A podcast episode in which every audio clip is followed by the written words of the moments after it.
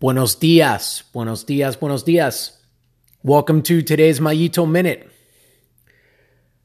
I just got through reading an article about this new thing called Wavelight technology. Now, today we're going to be talking, uh, we're going to be dealing with the sport of track and field, of running.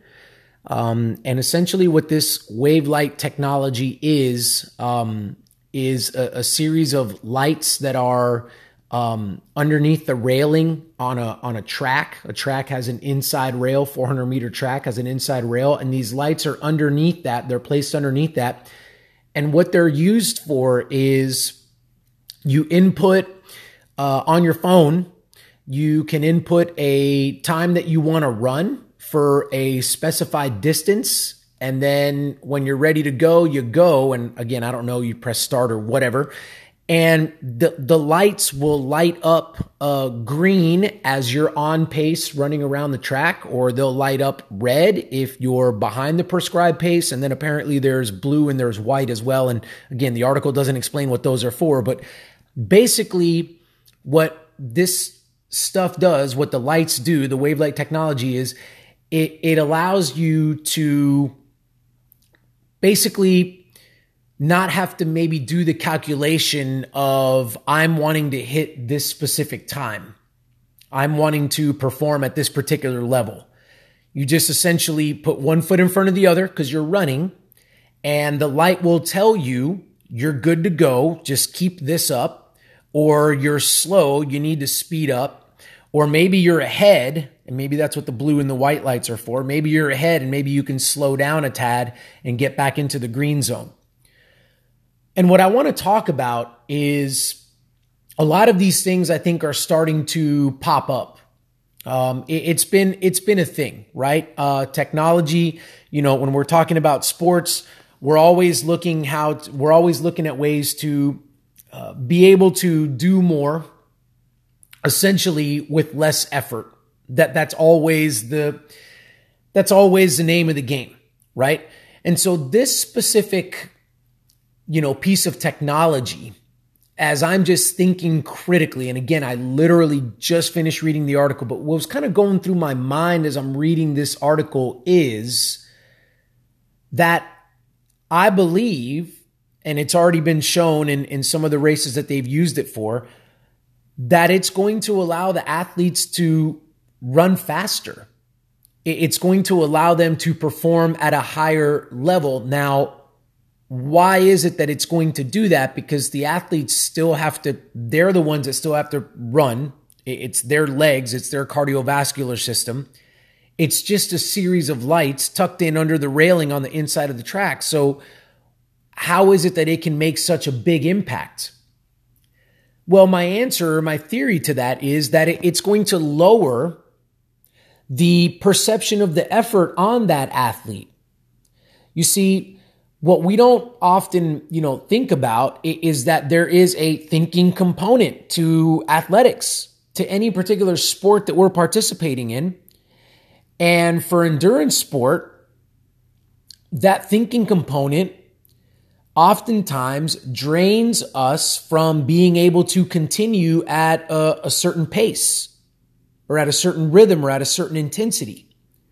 So the athlete on the track before the wavelight technology having to think about their pace, having to wait maybe uh, until they come around the track at the 400 meter mark to get a time split from their coach, or when they when they get to that clock to be able to get that feedback to be able to know whether they're on pace.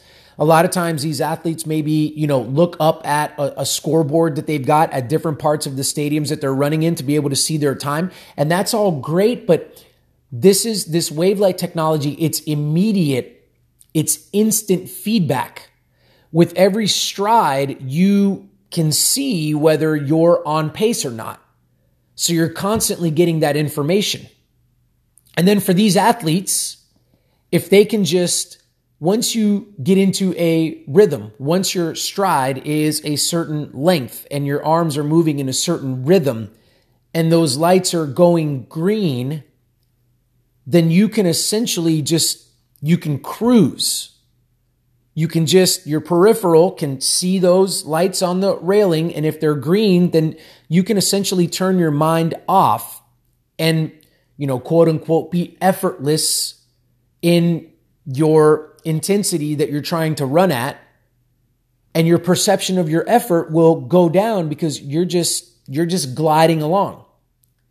Now, inevitably, if we're doing this right. Doesn't matter what level we're competing at or what level we're training at. Inevitably, there's going to come a point where the mind has to be turned on and that focus has to be reintroduced because now, yeah, the lights are going green, but now, baby, my, my biomechanics are falling apart. My stride feels a little bit more choppy. I'm more tired. I'm breathing more heavily, whatever that happens to be. But you see, we didn't have to use that energy earlier in the competition or the training session because we were essentially on cruise control, just looking at the lights at the, you know, edge of the track there and they were green. So we were all good. So that's kind of point number one that I wanted to get through. I think that these lights, I think that what they're going to do is they're going to lower the perception of of uh, effort for the athlete. And I've talked about this in previous podcast episode where that's where all the research is pointing at this at this time.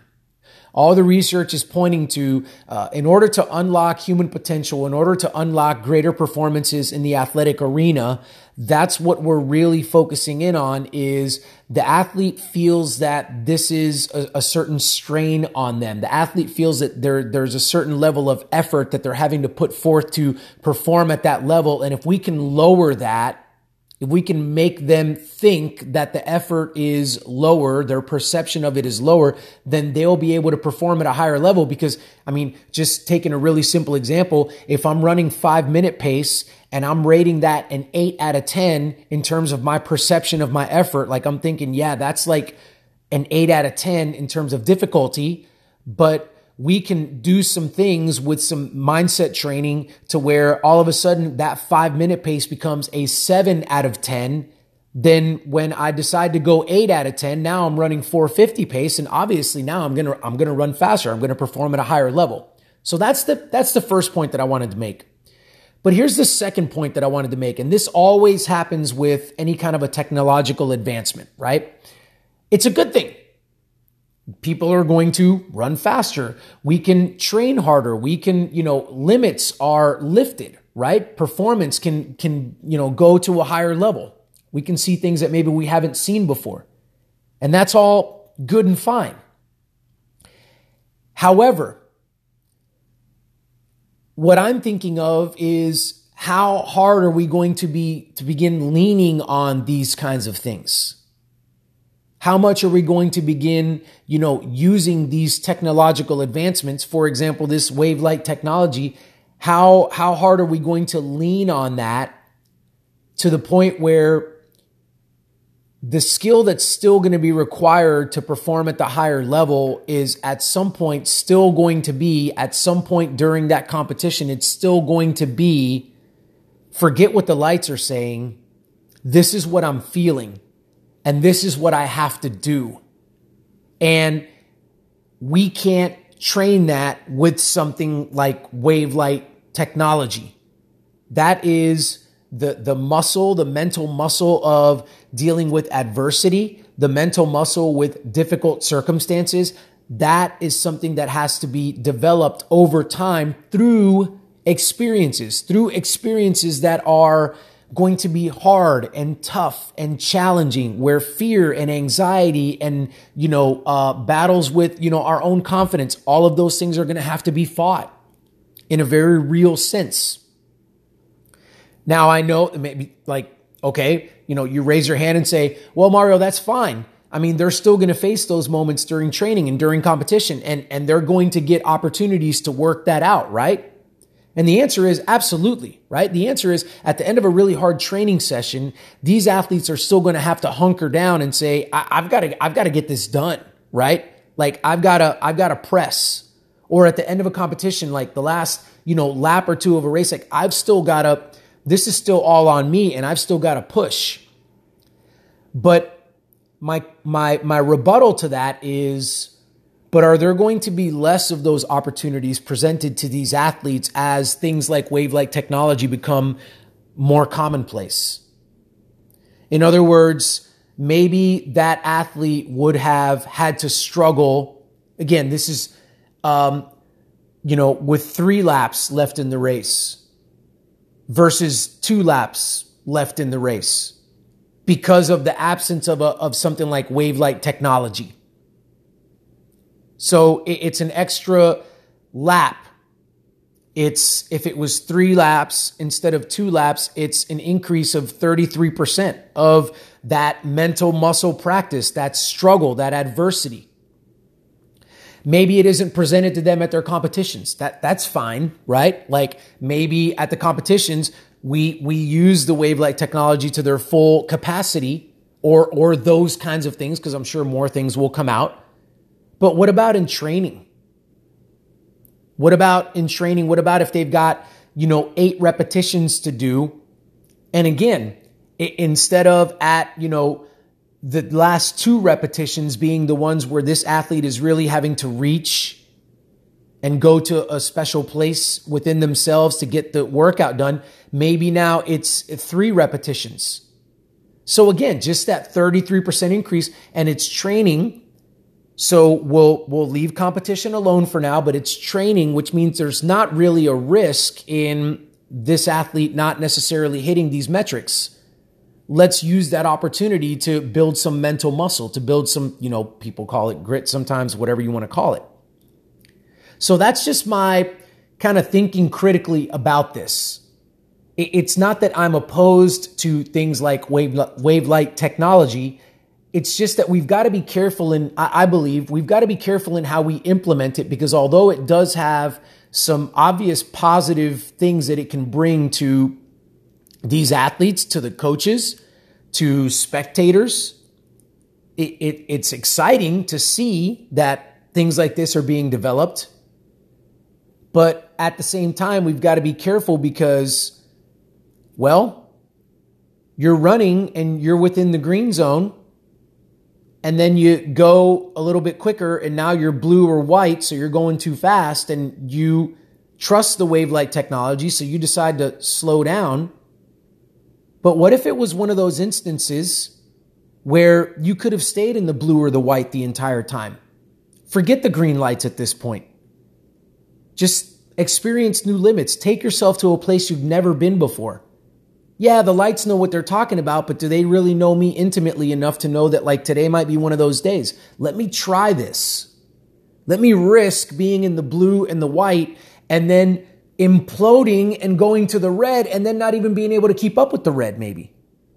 Like why don't why let's try that, right? But again, with things like this, there are calculations that are being made for us that we're trusting, that we're investing in and maybe that is sometimes, it, it, it obviously is sometimes a good thing, but sometimes it isn't. So, anyhow, not really that I have a point to make, just again, things for us to think about because that's what we do on this podcast is throw some things out there to chew on and to think about.